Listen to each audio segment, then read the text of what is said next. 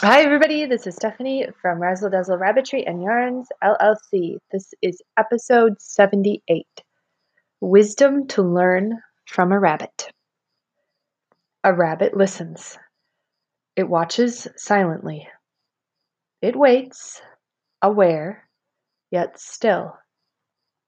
Action in non action.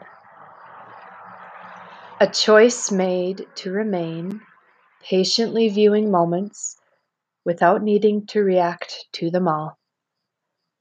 So it could be with us. We can choose to jump or choose to wait. And there is a wisdom in waiting.